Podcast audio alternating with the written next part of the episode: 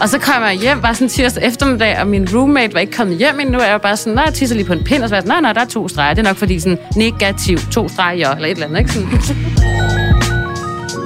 Hvis jeg skulle sidde og glo inde i en væg 23 timer i døgnet, så havde jeg ikke altså sådan, kommet Nej. igennem den barsel.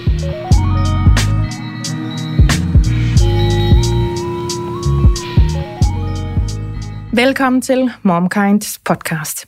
I dag der skal vi vidt omkring, og vi starter med et lidt alvorligt, men ret nødvendigt emne at tale om, fordi det er noget, der sker for rigtig mange. Det er den spontane, ufrivillige abort et grumt emne, men øh, noget, som jeg synes, vi skal vende, fordi øh, man kan få en følelse af at være alene med det, man kan føle sig enormt udsat, men øh, vi skal have talt om, hvor almindeligt det her det er, og hvor mange kvinder, der desværre oplever det. Og så skal vi forbi det her med at bruge en mobiltelefon, en iPhone eller sin smartphone, når man har et barn ved siden af sig. Det kunne for eksempel være, når man var på barsel. Må man have lov til at kigge på den telefon, når man samtidig er mor? Eller kan man øh, fuck sine børn fuldstændig op, hvis man har et kæmpestort medieforbrug, samtidig med, at man altså også har små børn i hjemmet? Det er de to ting, vi skal vende i dag, og vi skal det med panelet, som i dag består af Atal Knudsen, Sofie Svarts og Anna Forkammer. Velkommen til. Mange tak. Tak. Atal, ja. du er øh, radiovært på Nova, og så er du mor til Elin på 5 og Ada på 4. Nemlig. Hvad er morstatus? Morstatus er, at jeg stadig har lidt af en forskrækkelse, der sidder i mig, efter at Ada på fire, hun lige besvimede forleden dag. Det gør hun sådan lidt med jævn mellemrum. Hun lider det der, der hedder effektkramper, tror jeg, man kalder mm. det. Effektgråd. Det har gjort, siden hun var baby. Altså, så, øhm, så når hun bliver rigtig, rigtig vred, eller rigtig, rigtig ked af det, så glemmer hun at trække vejret. Og så taber hun bare ud. Så taber hun bare ud. Så, så er hun i en gråd i lang tid, og glemmer sådan at suge ind. Og så bliver hun helt sådan blå i, eller bleg i hovedet, og så er hun bare væk øh, et par sekunder, og, sådan, og alt er okay det er slet ikke farligt. Okay. Øhm, det ser bare voldsomt ud. Det ser voldsomt ud, og det, der så var voldsomt forleden dag, er, at hun så, øh, at det sker, mens hun er udenfor, så hun styrter ned på asfalten sådan med fronten no. først. Og da hun ligesom kommer til sig selv, og jeg får hende løftet op og sådan noget, så, har hun, så, siger hun, så tager hun sig til panden og siger, hun ondt i hovedet. Så jeg er jo i hjernerystelse alert, og får kontaktet øh, 13 og så videre, og øh, frem og tilbage, og alt er okay. Vi skulle bare holde øje med hende, og holde øje med de der hjernerystelsestegn og så videre. Ja. Og du ved, så det var sådan en nat, hvor vi skulle sætte alarmen hver anden time, lige op og se, at hun er okay og så videre, men men den sidder bare i mig, den der forskrækkelse. Jeg ja. nåede fandme at se mig selv stå over den der lille grav. Altså sådan, jeg var virkelig bare, altså sådan, så ja. jeg er helt... Og det, der virkelig også sådan sad i mig, var, at jeg inden da havde været så nederen over for hende. Altså sådan, jeg havde bare... Jeg havde, ej, nu bliver jeg også lige ked af det. Ja, ja men jeg kan godt føle den for Men dig. jeg havde bare sådan virkelig vristet af hende, fordi hun var pisse irriterende. Det var hun altså. Ja, ja og så blev hun gal. Nej, det var så... slet ikke det. Hun blev gal over. Hun, hun blev ked af det, fordi at der var en af de andre børn ude på vejen, der havde kommet til at ramme hende med en cykel. Det var okay. det, der havde gjort hende ked af okay, det. Ja. Men op til det havde jeg ligesom sådan, nej, nej mor står lige og laver mad. Sådan, gå, gå ud og lege med de andre. Så nej, lad nu være med at trække i det køleskab. Nej, du skal ikke have ost lige nu. Altså sådan, du ved, ja. jeg var sådan, åh, gå du væk. og så skete der det her, og så havde jeg bare så sygt dårlig samvittighed. Fordi ja. tænk hvis nu, og du ved, prøvede virkelig at være sådan, så i morgen, så er du fandme, så er du fandme sød ved hende, og en eller andet, og der går jo fandme fem minutter, så trykker hun på alle de forkerte knapper igen, og så har jeg glemt alt om det. så det sad sådan lidt som et traume i mig, og sådan, ja, alt, ja. alt væltede bare frem. Og, og kæft, jeg føler den der. Nej, puha. Men, ja, ja. men hun er okay, og der var ingenting, og hun, jeg tror ikke, hun har fået en hjernerystelse. Så er det sådan noget med, at man skal minimere skærmtid og det ene eller andet, og det stiller ikke sådan ja. helt godt. Men der var mange elementer i den, ja. i den tur der. Men det er jo netop det der med, at Altså, Ada har det fint. Ja. Det er dine følelser, der er aktiveret jo, ikke? Altså, jo, præcis. Det er jo dine morfølelser. Ja, ja. Det Nå, skal jeg lige komme over. Du får en ekstra krammer lige om lidt. Tak, jeg tager lidt slik. Ja, tag lige noget, en kop kaffe også. ja. Sofie Svarts, mm? du er content creator, indholdsskaber, øh, og så er du mor til Hugo på 8 og Hector på snart to år. Mm. Hvad er morstatus? Ja, hvad er morstatus? Øh, det hele er sådan lidt... Øh, vi, har, ja, vi har bygget derhjemme. Vi har bygget udenfor, og der har bare været, det har bare været sådan svingdørs forhold og børn ind og ud, og hvem har vagten, og jeg kan bare mærke nu, den der er bare sådan, jeg trænger bare til et break. Ja. Det er bare, hvem kan passe? Ud og spørge. Så det er faktisk det, der går tid med nu. Sådan så at den tid, jeg så har med ungerne, der er nærværende og på. Og, altså, så, der, ja, så det er det, der er lige nu simpelthen. Hvem ja. kan tage hvornår? Kan, det, kan du komme og hente bare til overnat? Ja.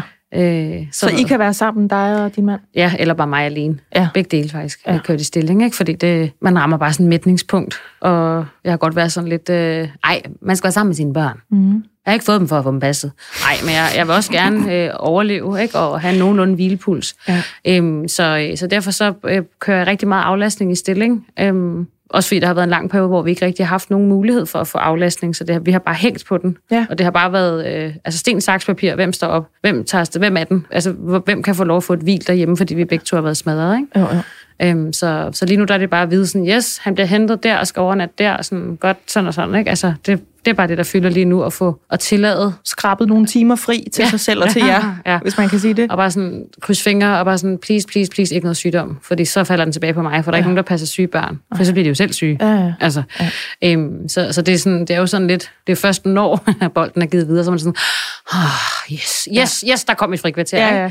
Jeg skal øhm, se dig spænde ham fast i din bil og køre væk med ham, for jeg tror ja, på, at han bliver passet. Ja, ja, ja. ja for der og kan så, nå at ske mange ting. ja, det kan der nemlig. øh, og, og vi har en regel med mine forældre, der er det, at I må ringe, hvis I kører på hospitalet. men det er, det er faktisk en rigtig god regel, fordi der kan være sådan en... Ja, alt muligt småt. Nej, men det er fordi, han i nat, og så, øh, så var det, han var, han, han kastede faktisk lidt op. Nå, men har I løst det?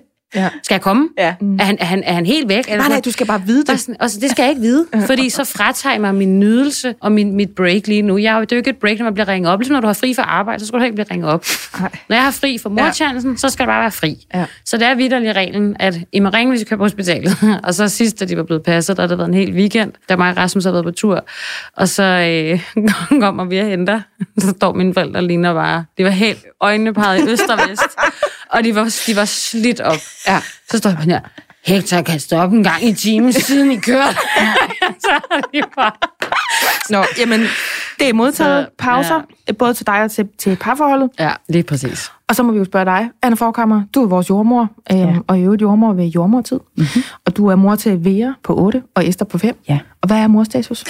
Jamen, øh, lidt måske i forlængelse af Sofies oplevelse med sådan øh, at få et lille pusterum, så er det simpelthen det store tema i mit liv nu, er pausen. Ja. Hvordan får moren en pause? Hvorfor er pausen så svær at implementere? Jeg har en basic bitch, tror jeg, med det her også.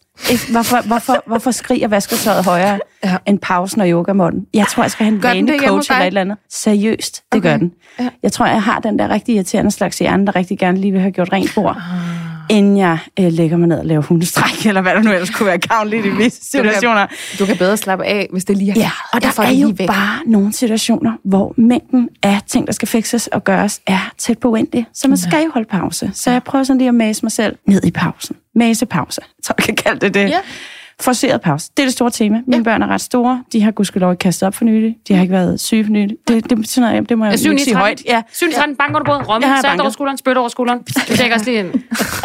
det Skide i stolen. Virkelig fordi, fordi Jinx findes. Jeg har, samme, jeg har samme uh, fuldstændig klaustrofobiske fornemmelse, at de skal passes uh, fra på fredag. Hvornår kommer den? Hvornår kommer den? Ja. den, den, den Hvornår hiver jeg et barn op fra lort og har feber? Ja, præcis. Ja. Eller Men, hostet. Ja. ja, ja. øh, så det er meget noget med øvelser på pause. Den gode bæredygtige pause, hvorfor er den gode bæredygtige ja. morpause så svær at lave, når man har pivtravlt? Ja, vi skal huske, pause er plausibelt. Altså, Pauser det... er totalt nødvendigt. Ja. Alle batterier løber tør. Det er ren matematik. Ja. Det er jo bare nogle gange lidt svært. Mm-hmm. Ja, det er det fandme. Mm. Jamen, så kan jeg jo øh, slutte. Jeg er jo mor til Ellen på to øh, og lige knap et halvt. Og øhm, snart øh, til november er mor til denne her lille pige, der ligger inde i maven. Og morstatus er, at jeg i går inden for den samme time fik henholdsvis halsbrand og øh, de første spædetegn på karpaltunnelsyndrom. Ah. Så det var ligesom om min graviditet, den bare sagde, ding dong, det er nu. øh, og og det, det synes jeg var træls. Ja. Fordi jeg har haft det glimrende i den her graviditet, sammenlignet med den sidste.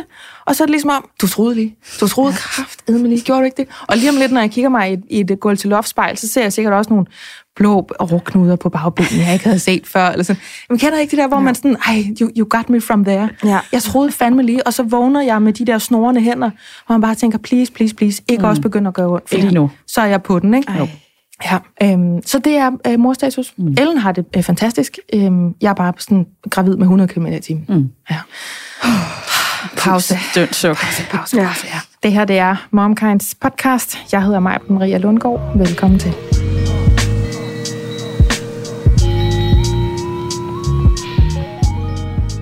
Nu skal vi til den spontane, ufrivillige abort.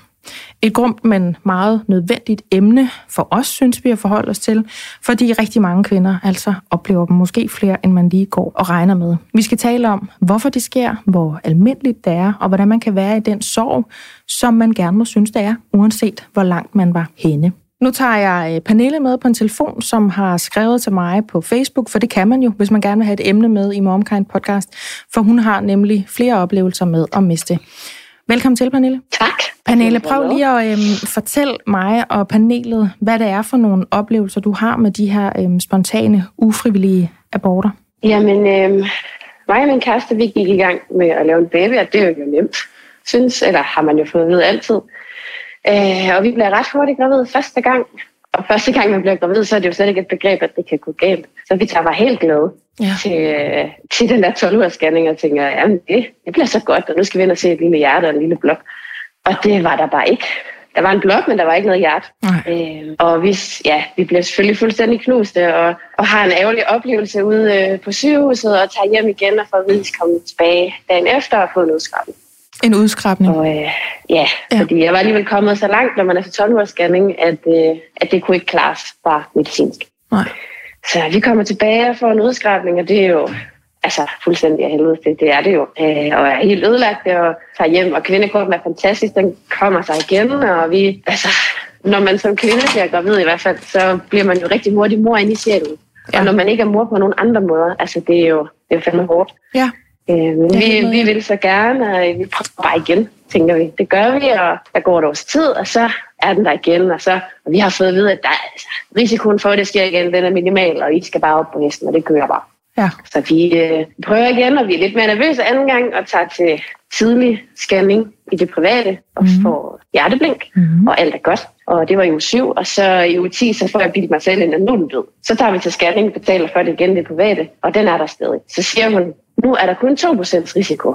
Ja. Det går galt. Ja. Fordi nu er det så udviklet, at hjertet er der, det hele er der, alt er godt ud, og I kan bare tage hjem, ro i maven, det skal nok gå. Det er sådan noget, man hæfter sig rigtig meget ved, når man har prøvet ja. at miste. Så jeg kender nemlig også godt den der med, efter 8. uge, hvis du har set hjerteblink, ja, ja. så er der kun 2 procent. Ja, jeg er helt med. Ja. Præcis. Ja. Og vi går hjem, og vi tænker, at bip, det er bare, det kører. Og vi bestiller så lige en, en 12 ugers scanning ved det private, fordi vi havde en rigtig ærgerlig oplevelse ved det offentlige første gang, og det havde vi ikke lyst til igen, hvis. Hvis nu. Så vi bestiller en 12 ugers scanning til en torsdag, fordi om fredagen, der skal vi til julefrokost sammen hele min familie.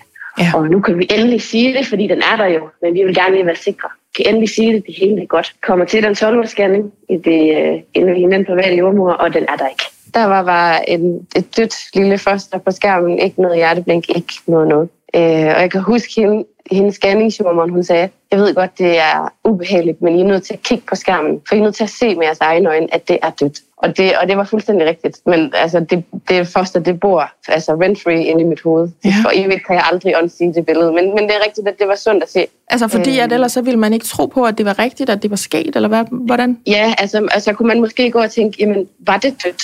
For jeg følte mig jo gravid, Mm, og det ja. gjorde jeg. Altså, Ja. og, det var, og det var jeg jo. Ja. Og det er man jo, indtil man ikke er det mere. Nej. Men det, det gik ikke, og, øh, og det var dødt, og der lå et dødt foster inde i min mave igen. Og øh, det var jo en torsdag, og vi kunne ikke få en tid til aborten før mandag, så øh, vi måtte tage hjem med dødt foster i maven, og, øh, og kunne ikke holde ud at være derhjemme, og øh, kunne ikke holde ud at være nogen steder, så vi tog til julefrokost alligevel, fordi vi tænkte, ja, så altså, kan jeg da i det mindste få en snaps eller et eller andet. Ja. Og vi tager afsted, og, og til den her julefrokost, så øh, altså, sidder jeg der med det døde foster i og så fortæller min lillesøster, at de var blevet gravid, og at øh, de havde termin en uge efter, vi skulle have haft termin. Og, at, øh, og, det, og det er intet ondt, og jeg, altså, jeg elsker min næse, som kom ud af den graviditet, og der er ikke noget der, men, men det havde været sådan lidt en hovsa, at det var faktisk sket måneden, inden de begyndte at prøve. Ja. Øhm, så, øh, så sidder jeg der med et dødsfoster i maven, og har det altså af helvede til. Altså fuldstændig græder, fuldstændig. Siger selvfølgelig, at det er glædestår, fordi på det tidspunkt havde vi ikke sagt det til nogen. Nej. Øh, Altså, I sidder dobbelt mor noget der. Så, øh, ja. så altså, det var, altså, ja. Åh, ja. Der er også, Ja. der er også, øhm, der er også nogle våde øjne hen i studiet, kan jeg sige. øhm, ja. Det, øh, ja, ja. den kan man godt Det var mærke. en hård omgang. Ja. Det var, det var en hård omgang, og, og vi fik det skrabet ud, og det gik ikke så godt, så der gik betændelse i, altså, i det hele, og jeg måtte indlægges igen og have det sidste skrabet ud, og ja, det, det, var, en- det var en hård omgang, og vi var bare fuldstændig knust igen, og altså, mister ikke troen, men kan godt komme til at miste håbet en lille smule. Ja. Øhm, men, Men Pernille, så fortæl lige- ned, og nu har vi en datter Ja. et år, som har, som har slæbt sygdom med hjem fra vuggestuen, og det er også derfor, jeg lyder sådan lidt "Øh" i forvejen. Det, Men det var, jo nemlig, det var jo nemlig det, jeg gerne lige ville have dig til at sige, ja. inden jeg øh, lægger den her ud til panelet. Fordi vi sidder altså rørt alle sammen herinde, og kan altså virkelig relatere til den her fortælling. Jeg kan også helt øh, ja. Personligt relatere til den uh, fortælling, så jeg vil bare lige have dig til at sige, der kom et barn ud af det. Ja. Et barn, der slæver ting med hjem fra institutionen, men, men dog et barn. der kom ja. et barn, og det er verdens bedste barn, og det var lige hende, det skulle være. Og nu giver det ikke mening med alt det død, der har været før, men det giver mening, at det var hende, vi skulle have. Ja. Og nu er hun her, og, og vi tager alt sygdom, der kommer over fra den skide vuggestue med hjem, og det er så fint. Ja. Øh, så det kan lykkes, og det, øh, det gjorde det. Kæmpe genkendelse på den der. Pernille, jeg smider den ud til øh, panelet, ja. og så vender vi tilbage til dig lidt senere. Fint. Uh, Sofie, mm. har du øh, erfaring med at miste? Øh, ja, ja, ja. Det, det, jeg tager sådan rimelig løs på det nu, fordi det har været så meget, at det er sådan, jeg tror, jeg har været gravid 10 gange, ikke? og to gange er der kommet et barn. Øh, og to gange har det været uden for livmoren, og så har det bare været de der tidlige aborter. Ikke? Jeg tænker straks, når jeg hører den her fortælling, at den der, altså, øh, det er i hvert fald sådan, jeg sådan selv kan relatere til sådan, vi, det var to og et halvt år mellem, jeg blev gravid med Hector, ikke? Ja. og der var to og et halvt år, hvor det var meget velkomment. Det var ikke sådan noget, uh, timing og tilrettelægger. Det var bare sådan, vi ville gerne have et barn mere, og det var meget velkomment, og først var det uden for livmoren, og så var der aborter og alt muligt. Jeg kan bare huske det der, sådan at stå på arbejdet, ding, ding, ding, ding, ding. Ej, og i dag er øh, hende her gravid og skal på barsel. Og så, ding, ding, ding, ding. I dag er hende her gravid og på barsel, og man står til sidst sådan, Nå, skal alle skal ja. alle have en baby, undtagen mig, for det er jo det, man oplever. Mm. Man, man, det er jo ligesom alt muligt andet. Når man er i noget, så er det det, man ser. Man ser kun barnevogne, når man er ude og shoppe. Det er kun øh, en med et barn i slynge, der, der spørger en om vej. Eller sådan, du ja. ved, det, det er kun de ting, det er, sådan, det, er det, man, ja. man jo søger på en eller anden måde, ja. at blive fodret med. Det er også det, man så oplever. Ikke? Når de vender sig om, dem, der står foran i køen, så har de mave på, og sådan, det er den der. Ikke? Ja, ja, hele tiden bliver man bare facet med det, ikke? Ja. og alle, det er bare, I også så skønt, og alle bliver bare, I også så gravide, og man står selv der og sådan, jamen det er da dejligt. Øh, om jeg, havde, jeg blev selv ramt rigtig meget af følelser omkring øh, i, i en kort periode, øh, at den der lidt en følelse af, men har du taget mit barn? Har du nu mm. taget min mulighed for at få en graviditet? Ja. Når andre kom og var rigtig glade, så var jeg sådan, jamen så fuck dig, øh, for du har, taget, øh, du har taget det, som jeg har fortjent. Indtil at øh, jeg snakkede med en, som var meget skarp og sagde sådan, det er jo ikke, det er jo ikke din, det er ikke dit æg, du har ikke fået en ægudtagning jo. Altså når vi går helt ned lavpraktisk, og så har du givet det til hende. Det er jo, hun er jo bare også gravid. Mm. Eller sådan, Øh, men jeg forstår følelsen. Ikke, men den 100, der følelse, ja, ja. Ikke, at, at øh, altså, og det er faktisk en, jeg har brugt rigtig meget siden, når folk har været gravide, og jeg ikke selv er blevet det, eller hvad man siger, ikke, så har det været sådan en, nej, men det er da dejligt, du har jo ikke taget det fra mig. Øh, det, du har ikke stjålet min mulighed for at få et stykke af kagen. Nej. Øhm, den, har været, øh, den har været rigtig god, og så, nu kan man sige, Pernilles situation her er jo absurd i forhold til, at det, altså, jeg er meget bevidst om, at jeg, jeg har i går så bare mistet tidligt. Det har været irriterende, fordi når man ser to streger, så kører babybussen. Mm. Hvad er der? Ui, vitamin, og ej, hvad sjovt, det er julebaby, så passer det med Rasmus, så kan kombinere sin juleferie, og ja, ja. ej, hvor det bare lækkert, så kan vi hjem en måned, og jeg skal bare æde kager i november, og sådan, yes, det, nå, nå, nå, det skal vi ikke. Nej. Nå, nå, det skal vi slet ikke, okay. Mm. Nå, og det er sådan, altså den der, at, sådan, at toget kører jo, når der er to streger. Mm. Men jeg er også meget bevidst om, at når man er i u 12, eller 15, eller 20, hvor nogen jo altså mister, så er jeg meget ops på, at der har du jo, du har jo noget, der ligner et menneske. Altså, du kan jo se arme, hoved, alt muligt på en scanning, hvor jeg har jo vidderligt kun set en lille blommesæk. Mm. Eller sådan, jeg har, altså, øh, så, så jeg har været meget bevidst om sådan, ja ja, en graviditet er gået til grunde, men det er jo ikke en graviditet, det er jo ikke en baby, der er gået til grunde. Det har været mine følelser omkring det, fordi det har været tidligt. Ja. Og jeg ved slet ikke, hvordan jeg ville have reageret, hvis det var senere hen. Øhm, jeg havde under min graviditet med Hector, der i uge... Jeg begyndte at mærke liv tidligt, det var barn nummer to, det er sådan klassisk, ikke? Jo. Og jeg havde bare mærket noget hele tiden, og så var der bare nogle dage der omkring uge 18-19 stykker, hvor der bare intet var. Og jeg kunne ikke normalt, kunne jeg lige puffe lidt, så kom der lidt og sådan noget, ikke? Og så kan jeg bare huske, at jeg blev ramt af den her. Hvis det er dødt nu, så er det bare fucking tavligt. Altså, og der brød jeg helt sammen, og man ringer jo helt undskyld, om jeg er lidt utryg, og der er sundhedsvæsen. Nu har jeg, nu har jeg, jeg vil sige, jeg har prøvet alle forlystelser af nu efterhånden inde på, øh, hvad der vedrører underliv. Jeg har også fået fjernet en æggeleder her i år, for der var graviditet uden for livmoren. Jeg har prøvet akut kejsersnit, jeg har prøvet vaginalfødsel, jeg har prøvet at sætte i gang, jeg har prøvet... Altså, jeg vil have prøvet alt. Jeg tror, ja. jeg har prøvet alt inden for det der. Ja. Og jeg må sige en ting, at det er, at der bliver bare ikke taget nogen chancer. Hvis man ringer og meddeler noget omkring sit underliv, så får man bare, du kommer bare ind. Øh, jeg har bredt så mange steder i sundhedssystemet, men når det handler om ens underliv, når man kommer ind, så er det bare sådan, vi har rigtig travlt. Øh, du skal lige vente lidt, at det er okay, og så går der 10 minutter. Vi, vi, vi ved godt, du er her. Du kommer ind, hvis det pludselig gør meget ondt. Og sådan. Altså, ja. der bliver bare ikke, og det kan jeg bare virkelig godt lide det der, at sådan, ja. så man kommer ind der i uge 18 og synes måske, det er lidt åndssvagt. Det jo. Og så blev jeg bare lige scannet, du ved, og de mærkede lige lidt hjertelød, alt er okay derinde. Mm. Og det var bare så fedt, men der kunne jeg mærke den der, shit, den er led, hvis det er u 18. Ja. Altså, den er bare... Så, så jeg bliver virkelig rørt af det der med at sidde der og have det, altså, have det der døde foster i maven, og søsteren står, nej, nej, nej, nej, vi er bare så glade. Ja. Man mest af alt måske bare har lyst til at stikke en flad og være sådan... Men det var også den, der ramte mig. Altså det var der, hvor det lige trak, trak tårer over hos mig. Ikke? Ja. For jeg, jeg kan virkelig genkende det, du fortæller der, Sofie. Og nu stiller jeg lige om til mig selv, fordi, og tal, I love you, mm. men du har ikke prøvet at miste. Nej. Så derfor så uh, giver vi lige mig taltiden. Helt sikkert, 100. Øhm, fordi jeg kan, det har jeg prøvet. Jeg har ikke prøvet det på den måde, at det var en graviditet, som sad det rigtige sted, men jeg har også prøvet at være gravid uden for livmoderen. Og øh, det var ikke bare en graviditet, som så gik til grunde, som jeg fik at vide på sygehuset, at de oftest gør. Det var en graviditet, der gjorde mig rigtig pissehamrende syg i flere måneder. På den måde, at jeg måtte en tur ind på Herlev til sidst, og have sådan en, øh, jeg tror den var 15 cm lang, den der kanyle, jeg skulle have lodret ned i lårmusklen, fordi jeg skulle have så meget gift ind i min krop, for at fjerne det her væv, der blev ved med at sidde og lave ballade, at jeg var nødt til at få den ind et sted, hvor der var nok kød på en eller anden måde til at tage imod den. Så fra at gå fra at have den her, de her to streger på graviditetstesten til, nå, vi skal ikke være gravide. Jeg er ikke gravid alligevel. Jeg er også syg. Det går også ondt, når det faktisk også er rigtig farligt. Hvis en graviditet den springer i buhulen, og den sidder der, så kan det faktisk være rigtig farligt. Ikke? Øhm, og jeg faldt op, øh, imens jeg var på arbejde. Jeg har jo lavet morgenradio, øh, og lige pludselig så lå jeg ned inde i det her studie og råbte og skreg. Og så ville skæbnen, at min mand var 10 minutter væk i bil og at det studie, det lå fem minutter væk fra Herlev sygehus. Så jeg kommer vandret ud i den bil, skriger hele vejen til Herlev. Så vil skæbnen igen, at der kommer en mand gående med en kørestol ud på parkeringspladsen, som med det samme bare løber over til os, fordi min mand kommer bærende med mig. Jeg kommer i kørestol ind, og jeg blev også virkelig rørt, fordi det var så voldsomt der. Øh, bliver altså sådan helt filmagtigt løber med mig ind ad gangene der, de der store gange, man kommer ind med fliser alle steder, ikke? Folk, der bare rømmer de der elevatorer, og min mand, han hamrer altså hænderne op der i elevatoren. Og alle stiger bare ud, så vi kan komme af på den sal, hvor vi skal, og bliver kørt ind i den her modtagelse. Øhm, og min mand, han råber, øhm, hvad er det nu, der hedder? Er ex exoterin graviditet, eller? Ja, ektopisk graviditet. Ja, præcis. Og med det samme, så er der bare fem kvinder i hvidt, der bare siger zoom rundt om mig. Og så kommer jeg ind på en stue, og så får jeg morfin alle steder. Øh, og de undersøger mig, øh, og blodet det vælter ud af mig. Inde øh, i maven. Øh, ud af mig. Og også ud vaginalt. Ud vaginalt. Ja, ja. Jeg ved jo ikke på det her tidspunkt, hvad der sker, men det er jo klart, at helt, alt er ligesom statet til, den er sprunget. Og på det tidspunkt, der var det øh, tre dage siden, at jeg havde fået den der kanyle ned i låret.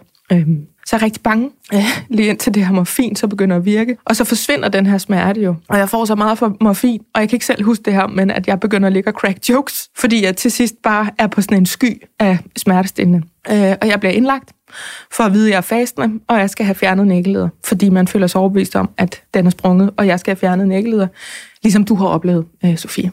På grund af et vagtskifte, at der er to hvad skal man sige, vagthavende læger på afdelingen, der simpelthen bliver plads, så giver de min krop en chance til, kaldte hun det. Jeg kan se den læge for mig med rødt krøllet hår. Og det ender faktisk med, at jeg ikke bliver opereret, og jeg i dag har begge æggeleder, og at den ikke var sprunget. Men de mener, at det væv, der har løsnet sig som følge af det der gift, har løsnet sig så voldsomt, at det simpelthen har gjort så ondt, at det på en måde var lige så voldsomt for mig, som hvis den nu var sprunget ind i min øh, mave. Ikke? Og da vi har været igennem det her, øh, der meddeler et par i min nærmeste familie, at de venter sig juleaften. Øh, så det var også noget jule noget. Jeg tror også, det var derfor, at Pernilles historie den gik sådan rent ind. Ikke? Og vi fortalte faktisk ikke nogen om det, fordi jeg følte, det var så skamfuldt, at min krop ikke vidste, hvad den skulle. En følelse, som jeg ved, hvis man har mistet, og nu laver jeg gåsetegn, altså normalt, hvis man har mistet en graviditet, der sad rigtigt, så kan det være skamfuldt nok, så kan man have følelsen af, at kroppen ikke kan det, den skal. For mig var det ligesom om, det var dobbelt skam, fordi du kan ikke engang sætte en graviditet der, hvor den skal være. Sådan havde jeg det. Jeg følte mig som sådan en biologisk fiasko på en eller anden måde. Så jeg havde ikke lyst til at dele det. Jeg havde heller ikke lyst til at dele med min arbejdsplads, at jeg forsøgte at blive gravid. Så jeg måtte fucking råbe til mine kolleger, imens jeg lå dernede. Jeg er gravid uden for livmoderen, det er farligt mm. for mig, jeg skal have hjælp, imens mm jeg lå der. Ikke? Så det er den erfaring, jeg har med at miste. Jeg kalder det sådan en øh, at have mistet med and then some. Altså med noget krømmel ovenpå, med noget ekstra, med løg på siden, med, med, med et eller andet. Ikke? Fordi det er jo ikke kun noget væv eller en celleklump, man mister. Det kan jo lige så meget være forestillingen, være ideen om det, der skulle komme. Ikke? Vi var jo dybt forelskede i ideen om, at vi skulle have det her barn. Øhm, også selvom, at, at der ikke var tale om et barn på noget tidspunkt. Der var tale om graviditet og om to streger på en test og et HCG-niveau og sådan noget. Men det er også altså, en ting, jeg har lært. Nu har jeg haft to graviditeter uden for livmoderen. Første gang, så blev det behandlet medicinsk, ligesom ja. du også har prøvet, hvor ja. kroppen selv udskiller det. Og så anden gang, der var det det der HCG, altså graviditetshormonet var så bulrende højt, mm. at de bare fjernede en æggeleder, for det sad bare, altså, det, der var for stor risiko ved at prøve andet, ikke? Ja. Og da jeg kom ind første gang, der var der bare en så god sygeplejerske eller læge, eller hvad det var, som sagde, nu her, når du har en graviditet uden for livmoderen, og det er hvis dig, der sidder og lytter med, også er bange for, om du har det, eller har det, eller et eller andet, så sagde hun, du skal tænke på, at lige nu står du foran et floddelta. Og hvis man ikke ved, hvad det er, det er, når en flod bliver til en helt vild masse små flode, altså i sådan Amazonas. Så bliver den store flod til alle mulige retninger i. Der er 10.000 forskellige udveje. Og der siger hun bare, det der, du står nu, du står ved et floddelta. Vi kan ikke sige noget om, hvordan det her kommer til at forløbe, fordi det er så komplekst. Rigtig meget af gissninger, det er vurderinger, det er antagelser, det er erfaringer, det er tal. Vi prøver at koble tingene sammen. Vi prøver at se alt muligt. Øhm, og den var bare så god for mig, fordi man har lyst til, når man kommer ind. Godt, jeg er gravid ud for livmoderen. Hvad så? Det kan vi ikke svare på. Mm. Jamen, jeg skal jo... Jamen, det kan vi ikke svare på. Vi har de her muligheder, du kan være med til at beslutte det. Hvad er du mest til selv? Det, det, det, det. Og det var, bare sådan, det var bare sådan en god forklaring på, at det er så sindssygt med sådan en graviditet uden for livmoderen. Fordi du havde sindssygt mange smerter. Det var så ikke en sprunget æggeleder. Det var din krop, der udskilte det her, som er smertefuldt. Man kan jo sammenligne det med at have menstruation, som jo gør sindssygt ondt, og så bare i anden. Mm. Ikke? Altså, mm. at, at det, det er jo vanvittige smerter, og, og når man har graviditet uden for livmoderen, der bliver man jo også sendt hjem med det, der hedder et smertevarsel. Det vil sige, oplever du bare, at du er i tvivl om, du har ondt, så skal du ringe. Så har du for ondt. Jamen, så har du ondt. At ja. Hvis du bare er i tvivl om, det er noget, så skal du ringe. Ikke? Ikke? Øh, fordi at det kan udvikle sig så drastisk på så kort tid. Og så vil jeg også godt lige knytte en kommentar, fordi at jeg synes også, når man så kommer ind, som du også fortæller nu her, kommer ind på sådan en afdeling, øh, så er det så privilegeret, at der står jo vidderligt bare et helt hold af top-tuned, top-professionelle fagfolk. Det er noget af det, jeg næsten synes er den største gave ved, ved det sådan, samfund, vi lever i. At du vidderligt kan komme ind, din mand kan løbe ind og råbe de her, det her kodeord, mm. og så rang står der altså bare folk. Du skal ikke ligge der og vente på, at der mm. måske er tid om tre dage, og du skal lige have skrevet under på noget og betale først. Nej, nej, de står bare klar, og de hjælper mig. Det synes jeg er, nu har jeg prøvet så mange forskellige situationer, og hver gang så ligger jeg altid der, ej, hvor er det bare dejligt, I er her, og jeg ikke får nogen regning, og jeg er så dygtig, og altså det er hver gang, om det er akut kejsersnit, eller om det er uden for livmoren. Altså, jeg, jeg synes, det er, det er så sindssygt at være i et land, hvor du kan komme ind ude fra gaden, og det er ikke nogen, der er der for sjov. Det, det synes jeg bare, det vil jeg godt lige bruge platformen her til at sige, at det synes jeg er fantastisk. Og alle jer, der er derude, I er så seje, jer, der kæmper på hospitalerne. Og I skal have mere i løn, og I skal have bedre arbejdsvilkår. Jeg ved øhm. ikke, om det bliver politisk, men det synes jeg, fordi jo, det, det er så værdifuldt. Det også, også fordi, du knytter hånden imens. Men jeg, filmet. jeg, jeg tager os lige lidt tilbage igen, fordi vi to kan jo sagtens tale med om tab. Nu kom det til at handle meget om graviditeten, der sagde uden øh, for livmoren, men det er jo også en bristet drøm. Du lyder som om, Sofia, at du har sådan et eller andet helt enormt overskud i forhold til at have oplevet det her så mange gange. Det sagde du også selv til at starte med, at du er mm. blevet sådan helt med det. I starten, da det var de spontane, ufrivillige aborter, med, altså hvor man var syv uger henne for eksempel, ikke? blev du ked af det? Altså, hvordan, hvordan taklede du det, inden det blev en form for ret grum hverdag? Altså, jeg, jeg tror også sådan, jeg tror det er meget, hvordan man er som person. Mm. Jeg er meget sådan en, nå, men der er jo ikke noget. Nå, men så er det jo, det er jo sådan, det er. Ja. Øh, jeg, det er ikke noget, jeg tænker over, at nu må jeg hellere komme videre. Det er sådan, altså jeg tror, det er fordi, at med, med Hugo, det var en kæmpe upser. Altså, Rasmus, min mand og jeg, vi havde ikke været sammen. Vi havde slået op, og vi var lige begyndt at ses lidt. Vi boede ikke engang sammen. Vi boede hver vores lejlighed. Og så havde jeg lige flyttet og flyttet læge og skulle have en ny recept på p-piller og alt det der. Og der ville de ikke udskrive den, før jeg lige havde til lægen, og så fik jeg lige en cyklus uden p-piller. Og så var det, at jeg havde øh, lige en cyklus uden p-piller, og så øh, gik jeg jo bare lige og ventede på, at den der menstruation skulle starte igen. For så kunne man starte på sin p-pille på dag 1 i menstruationen. Og så kom den bare ikke, den der meno. Og jeg var sådan, det var sgu da mærkeligt. Indtil min veninde jokede med sådan, du er nok gravid. Okay, what? Tag lige en test, og nogle gange kan psyken udskyde menstruation. eller sådan noget der. Og så kom jeg hjem, var sådan tirsdag eftermiddag, og min roommate var ikke kommet hjem endnu. Jeg var bare sådan, nej, jeg tisser lige på en pind, og så var jeg sådan, nej, nej, der er to streger. Det er nok fordi sådan negativ, to streger, eller et eller andet, ikke? Sådan. og så kigger jeg, så kigger jeg, jeg, jeg har aldrig prøvet det, jeg har aldrig taget en test før. Og så var jeg sådan, nej, det er jo, der står det gravid. Jamen, der er jo den der fejltest. Der er jo fejlmuligheden på, på 0,01, ikke? Sådan, ja. uh, ej, jeg tager lige igen. Så var der også to streg. Uh, okay, og så kom min uh, roommate hjem. Hvad så? Uh, det var helt fucked. Også bare sådan, men igen, der kørte bussen bare, hvad, hvad hedder termin? Hvor skal jeg bo? Hvad med min roommate? Jeg vil mm. gerne bo sammen med ham, der er faren. Vi skulle måske også finde sammen. Nu er det måske bare et andet tempo, ikke? Jo. Og Tal, jeg er nødt til lige at øhm, honorere, at du stadig er i studiet. Jamen, jeg sidder og lytter. Altså, det er jo med alle de ting, vi berører, hvor jeg jo ikke har et personligt tag i det, så sidder jeg jo bare og lytter og lærer, mm. og bliver alligevel rørt på jeres vegne. Mm. Og jeg tror, sådan, noget af det, som du sagde mig, det her med, sådan, at man, man tænker, at ens krop ikke gør det, som den er skabt til, at man ikke kan finde ud af at gøre det, man er skabt til, at det er sådan noget, der påvirker en. Jeg kan også sådan forstå for mange af dem, jeg kender, som står mig nær, som har prøvet at, at rapportere øh, tidlig graviditeten, mm. at øh, de også sådan er blevet, altså sådan gået endnu mere, sådan, endnu mere analyserende på det, og er sådan lidt, det er nok, fordi jeg ikke er skabt til at være mor, det er nok, fordi jeg faktisk i virkeligheden ikke kan finde ud af det. Altså sådan, det bliver nærmest sådan helt religiøst, eller sådan lidt, et, jeg, der er nogen, der har vurderet, at jeg nok heller ikke vil blive særlig god mor ja. alligevel. Og det, er sådan, det, gør, altså, det gør bare sindssygt ondt at høre. man bliver skør i hovedet, ja. altså man bliver sådan, ja. det, Nå, det må der være en grund til, eller Nå, det kunne jeg ikke finde ud af, det er nok, fordi jeg på et tidspunkt har sådan og sådan, ja. eller ja. alle de nuggets, eller alle de cigaretter, Præcis. eller så havde jeg en klamydia engang, da jeg var 17, eller altså, så kan man få det til at give mening, synes ja. man, fordi ja. man vil gerne være i kontrol, tror jeg. I ja, ja, det er jo lige præcis det. Du er ikke i kontrol, og lige pludselig så prøver du så at rationalisere, hvad er det, jeg har gjort for. Ja. Altså, ja. Hvad skulle jeg have gjort for at fortælle ja. det her? Ja. Ja. Anna. Ja. Nu kigger jeg over på dig, ja. som jo er, jeg vil lige vil sige, eksperten i det her. Det har du annonceret, at du har sat dig grundigt ind i det. Du er jordmor, selvfølgelig har du en viden, men det er jo normalt, når graviditeterne går godt, at du kommer på banen. Sandt. Men du er vores kloge kone ude i det her i dag, og jeg vil egentlig godt altså, høre dig bare sådan helt fra scratch. Mm. Hvorfor er det, der er så mange kvinder, der oplever det her? Er det noget med altså hver fjerde graviditet, mm, tror ja, jeg mange har cirka, hørt om, ikke? Der ja. ikke bliver til noget. Ja, og sådan ja, fjerde, femte er graviditet, lidt afhængig af, hvor man, øh, man kigger. Man mener, det er sådan 15-20 procent af alle erkendte graviditeter. Ja. Jo ret vigtigt, altså folk, der har fundet ud af det. Efter de fire uger, efter de to streger, hvornår man nu får fedtet sig hen til den der okay. øh, graviditetstest i netto at det er øh, 25 procent af alle dem, der, øh, der går til grunde. I det hele taget taler man om, at det er 50 procent cirka alle graviditeter, på den måde, at det er befrugtet æg, der går til grunde. Nå.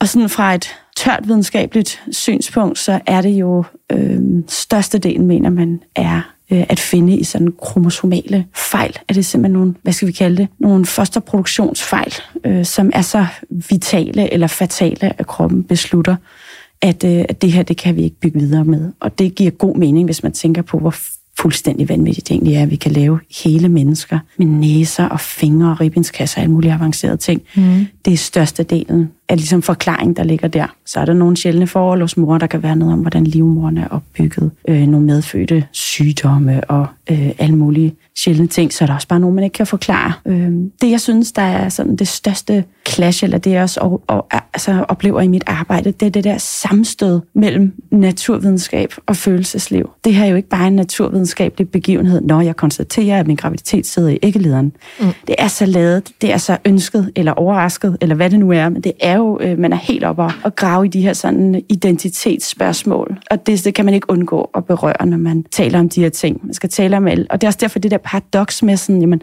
statistikken for det her, Pernilles vanvittige oplevelse med at føle sig lidt på, en, øh, på home safe niveau, eller i hvert fald måske lige ture trække vejret, så alligevel er kalkulerende på den måde, de booker en ekstra scanning. Altså det er jo hjerteskærende, og det er meningsløst. Mm.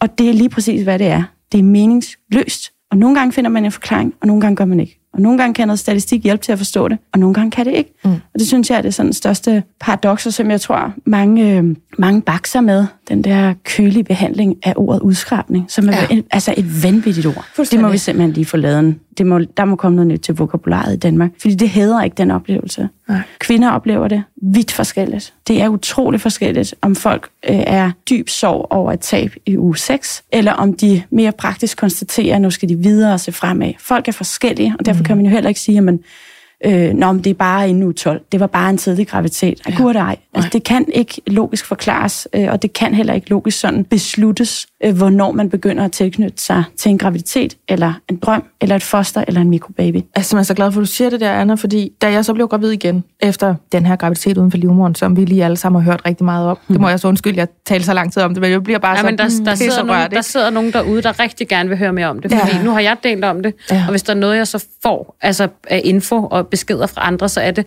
ej, hvor er det dejligt, du taler om det. Mm. Og ikke, du deler ikke, at nu blev jeg så gravid, og nu er det blevet happy ending. Mm. Nej, nej. Det er bare uden for livmoren, og der er ikke kommet nogen baby. Den knæstørjustering er uh, halvanden til 2 procent af alle graviditeter sidder ekstrautrin, som du sagde, eller ektopisk, eller ja. hvad man kalder dem, uden for livmoren, hvor de bør sidde. Men da jeg så blev gravid igen, da vi, da vi måtte det, vi, vi skulle vente i et halvt år på, at den der gift havde forladt min krop. Og vi ville meget gerne have et barn, så vi gik i gang fra det sekund, vi måtte. Og det blev til en graviditet, som sad rigtigt. Mm. Så begyndte jeg at bløde i uge 10. Og der sidder jeg jo med den følelse af at tilhøre en meget, meget lille gruppe, som er særlig uheldig, mm. og har stadigvæk følelsen af skyld og skam i kroppen. Så øh, øh, mig øh, ringe til lægevagten, og for en øh, ældre mandlig læge, som jeg tror har været tre kvarter i pensionsalderen, øh, Øh, da han tog telefonen. Og jeg kan jo bare huske, at han siger, hvis det er en spontan abort, så vil kroppen selv afstøde fostret, og du skal som sådan ikke forholde dig anderledes, end du plejer. Og så lagde han på. Øh, og jeg blev så overrumplet og så rasende, og så tænkte det, nej, nej, det, altså jeg ringede op igen, og så må jeg godt snakke med den læge igen, og det kan de jo ikke sørge for, fordi de sidder jo spredt ud over hele Sjælland og tager den der telefon. Så jeg ringer op igen for en ny lægerøret og læser af og siger, og så sagde han sådan her til mig, og så sagde han sådan her til mig, og jeg lå inde i mit mørke soveværelse, havde gæster nede i stuen, og var bare begyndt at blive, altså helt skudt af på, ja. altså sov og panik allerede ja. der, ikke?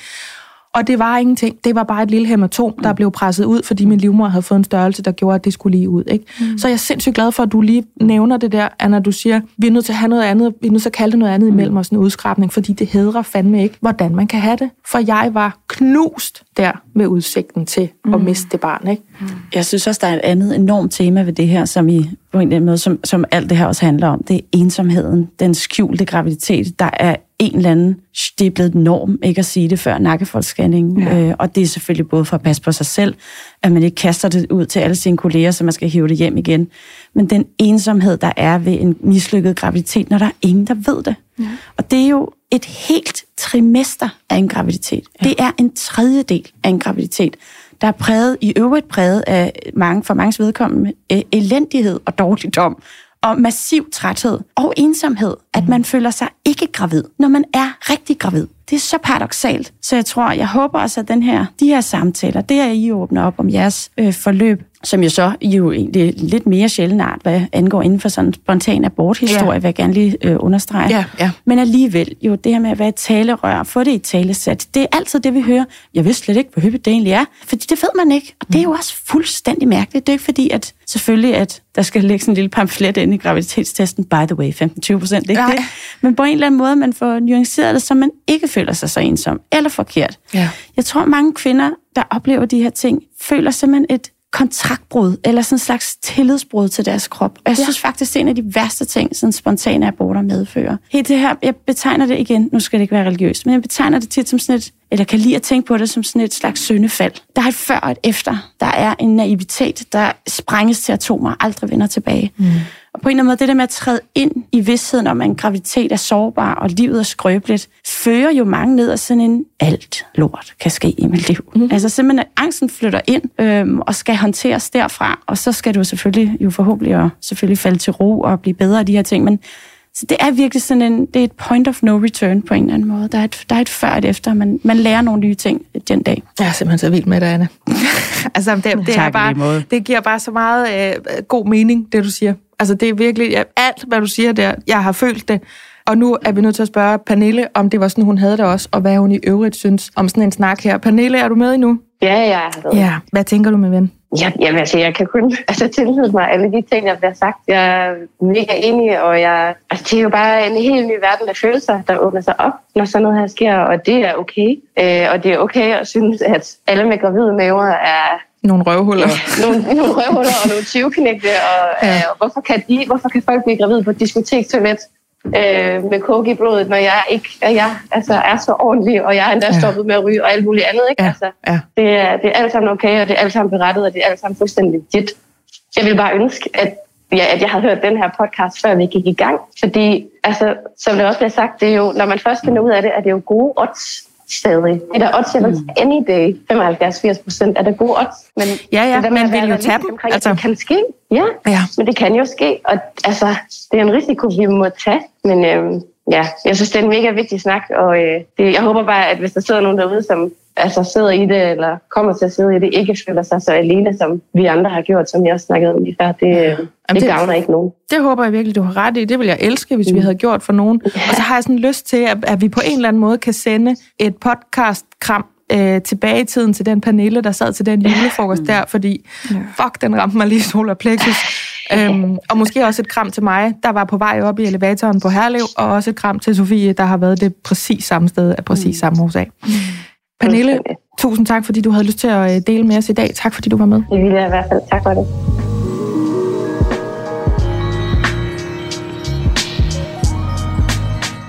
Til en snak. Huha. Uha, du hørte mest på at tale. Ja, jeg, jeg tror også, sådan, jeg, jeg, jeg var også sådan lidt nysgerrig, fordi jeg har siddet som, som pårørende, eller man kan sige, på den anden side, og var den, der skulle trøste.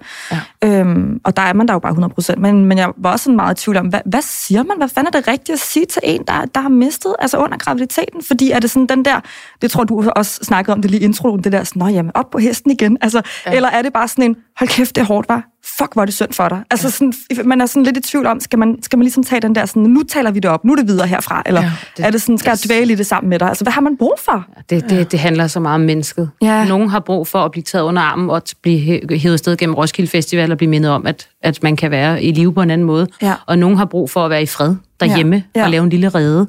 Øh, og andre har brug for at skifte retning. Nogle, nogle bliver skilt. Eller sådan, altså, nogle finder, mm. der skal, skal ske så mange ting i den proces. Mm, ja. øhm, og, og det handler om at kunne kende sin, dem, sin veninde rigtig godt, mm. eller øh, en i familien, eller hvad det er. ikke Fordi det, det er så forskelligt, hvad folk har brug for. Ja, ja. Ja. Da, da jeg havde lagt på øh, med øh, Pernille der, som var sød at dele med os, så sagde du noget med, Sofie, det er jo i virkeligheden en påmindelse om, at der er ikke nogen garantier. Ja. Skal vi lige runde den af på den, inden vi går videre til øh, det her med telefonerne? Ja, ja og det, det er egentlig fordi, at jeg selv har, øh, har oplevet sådan, altså fordi jeg har haft mange aborter og har mistet tidligt, og det har været uden for livmoder det her.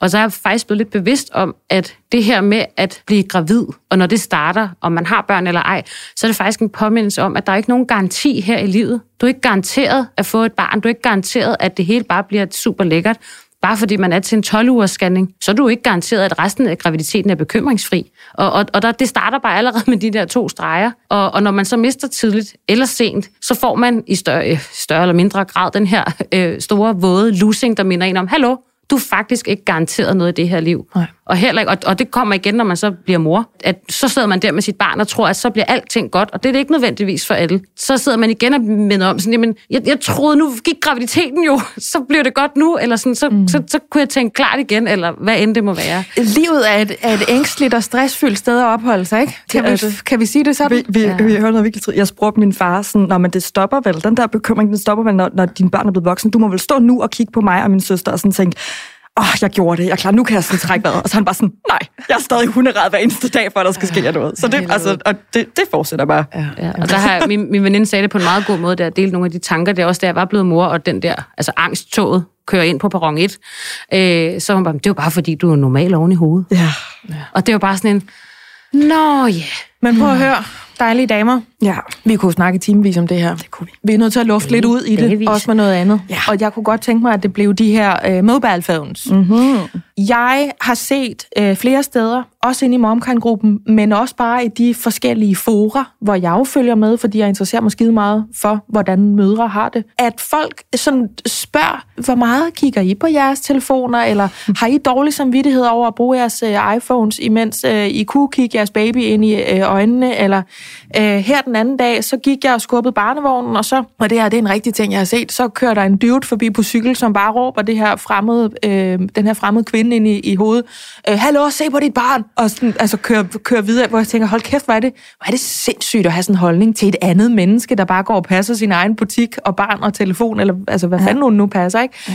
Det siger noget om, hvor mange holdninger der er til det, og man synes, det er fælles ej, det der med at, at kommentere på, hvad mødre gør. Ikke? Øhm, jeg kan godt starte, for jeg vil gerne være ved, hvordan det var. Øhm, jeg brugte min telefon cirka lige så meget, som jeg kiggede på min baby, mens jeg var på barsel, tror jeg.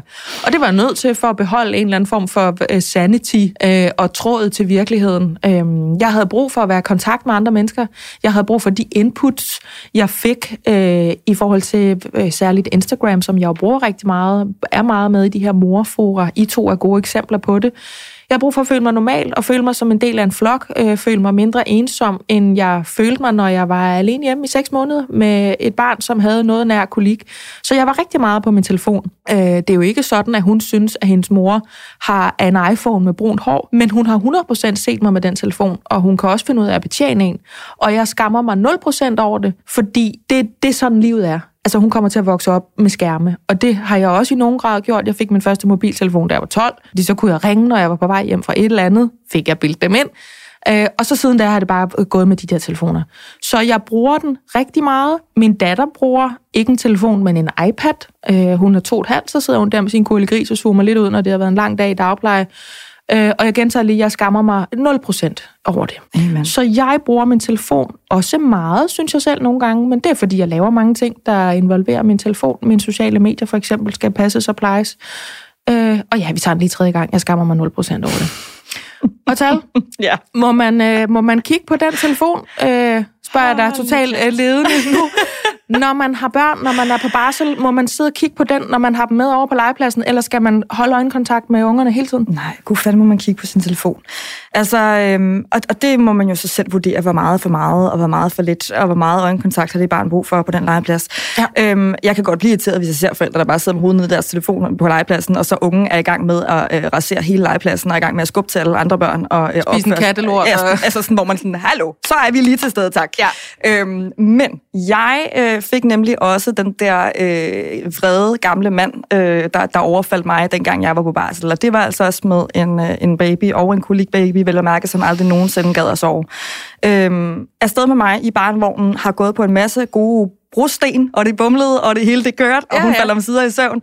Og så står jeg jo der og er i gang med at skrive indkøbslisten til min kæreste på en sms på min telefon. Og det er jo også det, man skal huske. Man bruger jo fandme den telefon til alt. Altså, ja. det er jo Aula, du skal tjekke. Du køber ind på den telefon. Du, altså, alt foregår på den skide telefon. Mm. Du googler tierspringer, hvad fanden der ellers er, der skal undersøges. Altså, det er ikke for at sige, at man, man udelukkende laver vigtige ting på sin telefon, fordi jeg har ud og sparke med også meget på min Instagram. Det skal man laver ikke, bare lyve. meget man laver bare meget på den ja. telefon. Ja. Og, og da jeg går der med barnvognen, og endelig en sovende baby, så kommer der en mand, som simpelthen bare vrisser af mig og siger, så kig der op på din telefon, når du går med den barnevogn. Hvad biler du der ind? Sådan, ja, undskyld, hvad biler du der ind og blander dig i noget som helst? Vil du kunne genkende ham i en folkemængde i dag, Hotel? Ja, vil Skal vi tage ud og finde ham? ham? Ja, og jeg ved, hvordan... Altså, jeg, jeg, jeg er simpelthen bare... Jamen, jeg, jeg, jeg kogte ind i, for jeg var i forvejen så rasende. Ja. Dels fordi han råbte, og jeg havde endelig fået min baby til at sove, og så råbte jeg jo igen, og så kom jeg jo til at vække min baby, og det hele var bare sådan... Jeg var simpelthen så vred. Og jeg kan også huske, at jeg øhm, et stykke tid efter, altså sådan, øhm, øhm, jeg tror sådan et par år senere, så sidder jeg på en café, og der ser jeg så en mor, øh, der ammer sin baby, og hun sidder med telefonen under hele den her ammesession. Ja. Og jeg nåede lige at tænke sådan, gud, hvor er det egentlig... Det, altså, der er et eller andet, jeg skammer mig lidt over at tænke det, men der er et eller andet forkert i synet af, at man ser en mor, hun kunne næsten lige så godt have en cigaret. ja, jamen, det ser også lidt forkert ud. Ja. Men jeg kan huske, at jeg tænkte sådan, det gjorde jeg jo 100 procent. Jeg ammede jo konstant 24 Jeg var jo låst til den sofa, altså sådan, ja. som i hele tiden. Min, altså min, min første, hun ville hele tiden have pat. Mm. Hele tiden. Hvis jeg skulle sidde og glo ind i en væg 23 timer i døgnet, så havde jeg ikke altså sådan, kommet Nej. igennem den barsel. Det kunne være, at hende, der ammede på restauranten, hun ikke havde kigget på sin telefon de andre 15 gange, hun havde ammet den dag. Ikke? Og jeg kunne se, at lige det trækken strejfer mig, det skammer jeg over, den gør, men det gør det. Jeg nåede lige at tænke sådan, gud, men det ser jo egentlig også lidt underligt ud, at, at der sidder der en baby og, og ammer og, eller, og mor på telefon. Ja. Og så registrerer jeg faktisk, at der sidder en ældre dame på den anden side, og hun kigger ikke bare, men hun sidder nærmest og ryster på hovedet af hende. Og der var jeg klar på morparaderne. Jeg skulle lige ja. til, sådan, jeg var virkelig tæt på, at jeg tænkte, hvis hun så meget som ja. går hen imod hende, så, så skærmer jeg den her mor, og inden hun overhovedet kan nå at forsvare sig selv, så, ja, ja. så, så går der bare all rogue på den her, og bare sådan, du aner slet ikke, hvor hårdt det er, i forvejen, du aner slet ikke, hvor mange timer du har brugt for at få den baby til at tage fat, og hun skal fandme have lov til at kigge på den telefon. Du skal overhovedet ikke blande. Du har glemt, hvordan det er. Du har glemt, hvordan det er at gå hjem med din thai latte. Ja. Altså, jeg var virkelig bare sådan klar til at tage den der forsvar, så den sad bare virkelig i mig. Selvfølgelig skal man da fucking have lov til at kigge på den telefon.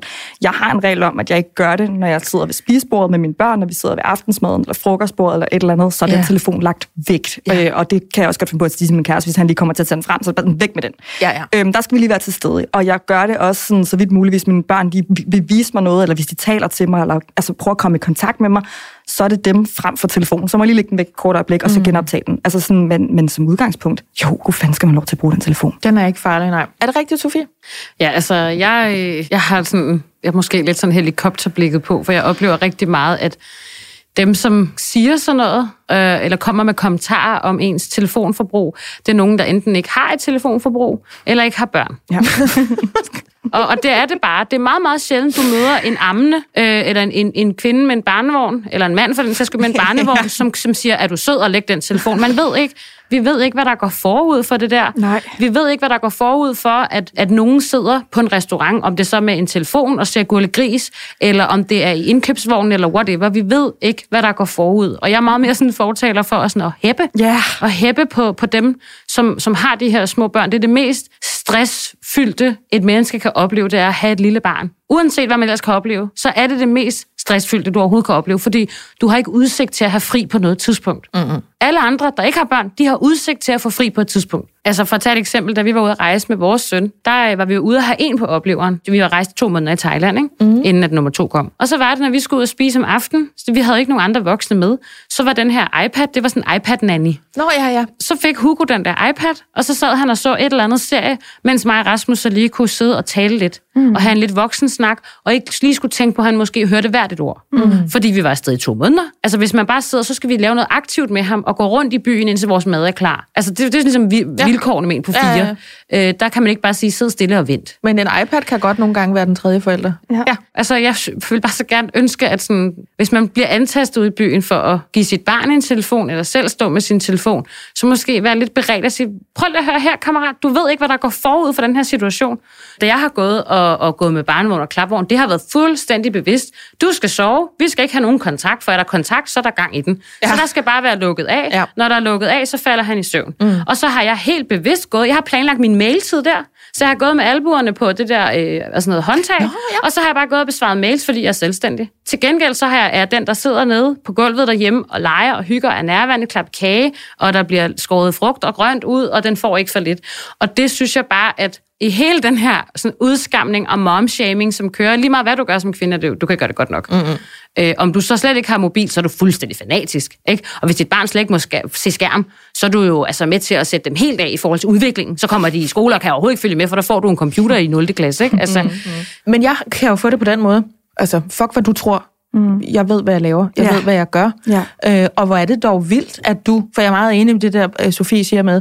Du, altså, det er sådan, der er sådan lidt kirkegård over det. Mm. Altså i virkeligheden gifter eller hvad, du vil fortryde det alligevel. Ja. Altså øh, uanset hvordan du er mor, om du er det for meget eller for lidt, så er det forkert. Eller så er der altid nogen, der vil have en holdning til det. Ja. Og det kan man jo godt have, lige så vel som at tale, du siger, om du vogtede dig selv lidt, fordi du kunne godt mærke, der var sådan en krogen af, det ser egentlig også lidt mærkeligt ud, at hun Ja. sidder med den der iPhone, ja. mens hun ammer. Kan vide, om, kan vide, om det er noget. Men fordi at du jo er øh, ordentlig, og selv har børn øh, og en telefon, Ja. så går du ikke over og blander dig. Fordi man må gerne tænke noget inde i sit eget kontor. Man må godt tænke noget op i hovedet, uden at man behøver at straks finde øh, penalhuse øh, og sin skriveblok frem, Ja. og så enten sende det ind til politikken og brokse over, hvordan andre måder gør, eller i værste fald gå over og tage fat i den kvinde, Ja. som ikke har altså, blandet sig i din butik, og så sige, jeg synes, du gør det fuldstændig forkert. Men jeg tror også, det er noget, der er kommet senere hen. Altså den der selvsikkerhed i, jeg ved godt, hvad jeg gør, og jeg ved godt, at jeg gør det godt nok. Ja. Øh, altså fordi til at starte med, der var jeg jo enormt usikker i morrollen. Jeg var enormt usikker på alting. Usikker på, om man gjorde det rigtigt, og man gjorde det godt nok. Så da jeg så ligesom tager det til mig, og faktisk bliver enormt vred og bliver enormt ked af det, så er det jo også fordi, at jeg inderst inde er i tvivl om, Gud, men er det en ting? Må jeg ikke kigge på min telefon, mens min datter ligger og sover i barnevognen? Ja. Jamen, altså, ligger og sover. Hun ligger lukkede fanden og sover. Altså, du ved, ja. Ja. det er jo helt håbløst, men, men jeg tror bare sådan, man var så meget i tvivl, så snart der kom et eller andet øh, altså, gik Begitte du på i, 60 og øh, siger, forsvars, hun har vel øh, nok øh, for meget tøj på, den her lille baby, så man sådan, øh, nej, eller har hun, har jeg givet hende for Ja, det meget det, tøj der- på? det er til der, den gør ondt, Du ved, man, er sådan, man bliver jo i tvivl. Altså, Ja. ja. Til at starte med er man jo netop usikker på alt, så der rammer den en lidt mere, hvor nu, især med barn nummer to, så er man bare sådan, ved du hvad, verden kan fucking ralle mig. Det kan godt være, at jeg har gjort det helt forkert, men jeg gør det alligevel, for Ja, ja, det, der fungerer lige nu. Ja. Øhm, og det er der absolut ikke nogen, der skal blande sig i. Men så er det jo nemlig, at man har brug for at høre sådan en her podcast. Ja.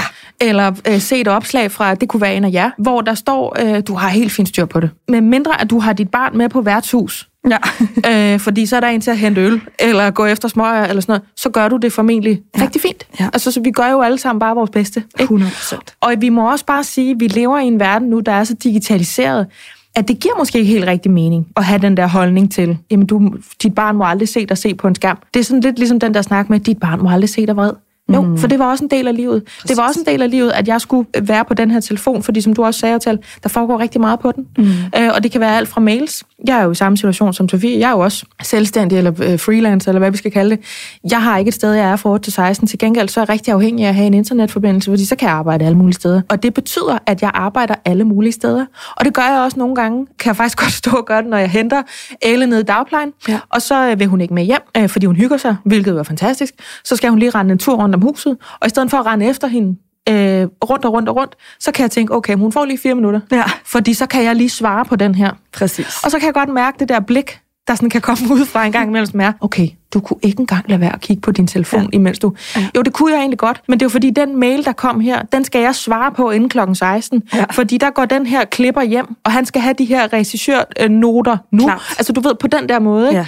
Og det er jo præcis som Sofie også siger, du ved ikke, hvad der går forud. Nej. Men det er også, også i den helt konkrete situation, så det er da langt federe, at du lige klarer den, mens at dit barn er optaget af at løbe rundt om et hus, ja. end at sætte sig ud i bilen. Hej skat, jeg skal, jeg, der, ja. der laver noget. Eller kom hjem og lige blive parkeret med et eller andet. Altså, ja. det er da genialt at udnytte det, når der alligevel ikke er nogen kontakt. Mm. Jeg sagde faktisk til min kæreste nu, inden at jeg, jeg kom øh, herind, altså så sad vi og snakkede lidt i bilen, og hvor jeg sagde sådan, jeg tror faktisk, jeg lige skal være ops på det der med skærm igen, fordi at jeg, jeg bruger det rigtig meget, og det bliver tit sådan noget Instagram, hvor jeg lige tjekker og scroller det ene eller andet. Ja. Og det er så fint, men jeg tror bare sådan, jeg har brug for lige at være ops på den der chat-tjekke. Altså den ja. der, I ved godt, hvor man sådan lige helt på automatik, så klikker fingeren bare lige på Instagram. Ja. Du har egentlig ikke tid til at, at se synderligt meget, og du har ikke tid til selv at lægge noget op, men det er bare sådan lige, åh, jeg tjekker lige, åh nej, altså, det har jeg jo faktisk ikke tid til lige nu, jeg er i gang med at madpakker. Ja.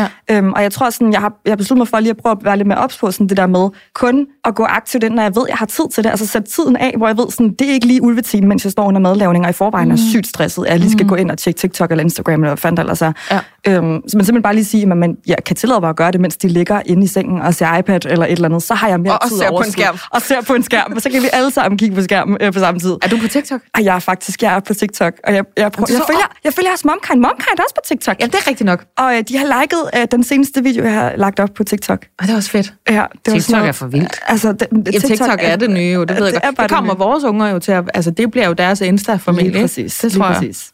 Okay, altså. så vi, så vi siger, du må gerne kigge på den telefon. Hvis ja. ikke du synes, du gør noget forkert, og hvis dit barn i øvrigt ikke er på værtshus osv., så, så er det helt fint. Skærme er en del af livet. Hvad hvis du gik med en bog? Hvad hvis ja, du gik og læste en juicekarton? Jamen altså, hvem vil ja. stoppe og sige, hey, få øjnene væk fra den juicekarton? Kig på dit barn, der sover. Ikke? Altså. Men det er jo også en, en sindssyg efterspørgsel. Altså, det vil du godt være sød og kigge på den lille person, der ligger og sover? Jeg har kigget på hende i 16 timer nu. Ja. Kan vi lige få jeg lov til? Jeg er endelig blevet færdig med at være bange for, at hun stopper med at trække vejret. Ja. Må jeg godt have lov at svare på en besked på Aula? Ja. Ja. Ja. Også, altså, jeg havde et rigtig godt lille tip her til dig, der ja. godt kan lide at lige have din telefon med til ting. Det kan være, du er selvstændig. Det kan være, at du tager rigtig mange billeder af dit barn, og, og du ikke ønsker, at dit barn skal se den her bagside, og de her linser, og så dit ansigt om bagved og sådan noget. Jeg gjorde det med Hugo, der købte jeg sådan et øh, kæmpe bamsecover. I ved, sådan et øh, øh, kinesisk øh, juhu, hvor der var kæmpe ører og kæmpe øjne. Så han troede bare, at han fik stukket sådan en super glad øh, lamaze-bamse ned i hovedet, og så kunne jeg stå klik, klik, klik, klik, klik, klik, klik, klik. Og det er altså et meget godt tip, ja. fordi så det er jo lige, det er jo bare en rangle. Ej, hvor han kigger, ej, er der øjenkontakt, alt det ja, der. Ja. Det er altså et virkelig godt tip, for jeg tog så mange billeder, og jeg tænkte, hver gang han er glad, så kommer der den der, ikke? Ja, ja, ja. ja. ja og så kan man jo også lige flippe kameraet og tage nogle underlydige selfies, mens, hvis det var det, man havde lyst til. Det behøver ikke at være billeder af børn, og man behøver ikke at være selvstændig for, at man gerne må kigge på sin telefon. Det er helt fint. Amen. Sofie Schwartz og, og Tal Knudsen. Vi har været vidt omkring. Vi har talt om øh, ufrivillige spontane aborter, og vi har talt om, at man må kigge på sin telefon. Jeg synes, vi er nødt til at blande det en lille smule. Jeg er godt klar over, at vi springer temmelig meget i det, men, men det kan ikke være dunder det hele, og det kan heller ikke være la la la det hele. Så vi prøver sådan at blande det lidt. Der er lidt for enhver smag, ikke? Fordi sådan er morlivet. Sådan er life. Ja, det kunne man jo sige. Det var egentlig en fin måde lige ja. at komme og afslutte den på. Ja. Anna Forkammer fra Jommertid. Mm. Tusind, tusind, tusind tak, fordi du er øh, så nice, og fordi du var med i dag. Det var virkelig fantastisk at høre en fagperson, som er vant til at gå rundt i noget hvidt tøj på et sygehus, tale så menneskeligt om noget, som jeg synes bliver talt om på en rigtig umenneskelig måde ellers. Tusind tak for det. Selv tak. Og Tal Knudsen. Ja. Tak fordi du var med. Jamen selv tak. Sofie Schwartz, tak fordi du var med. Thank you. Og til mig selv, tak fordi jeg var vært. tak fordi du er her, Majbrit. Ja. tak, tak for, for dig. Thank you. Tak for, tak i dag. for i dag. Nu må I gerne spise lige. Godt.